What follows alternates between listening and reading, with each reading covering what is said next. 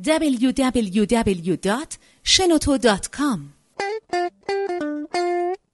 به نام خداوند عشق امید. من پرویز درگی هستم معلم بازاریابی ایران. امروز می‌خوام راجع به اهمیت گوش دادن صحبت کنم. حقیقتش این هستش که ما ایرانی ها بیشتر دوست داریم حرف بزنیم و کمتر گوش میدیم. در صورتی که توی کسب و کار یکی از مهارت های بسیار بسیار بایسته و شایسته مهارت گوش دادن هست. یه تفاوت قائل بشیم بین شنیدن و گوش دادن. شنیدن این که من میشنوم ولی تجزیه و تحلیل نمی‌کنم تو مغزم نمیسپارم به ذهنم. اما گوش دادن یعنی اینکه روش فکر می‌کنم اندیشه می‌کنم و باور می‌کنم که اگر حرف منطقی هست من باید اون حرف منطقی رو بپذیرم. اکثرا ما شنونده خوبی نیستیم. چرا؟ نشانه هاش رو ببینیم. برای مثال وقتی که طرف مقابل داره برای ما صحبت می‌کنه من به این فکر می‌کنم چی جوابش رو بدم.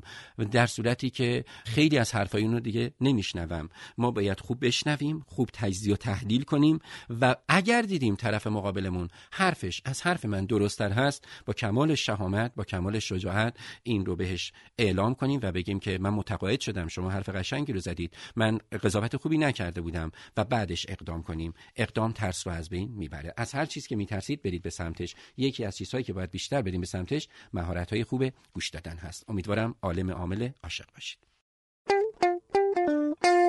شنوتو ارائه دهنده پادکست های صوتی رایگان.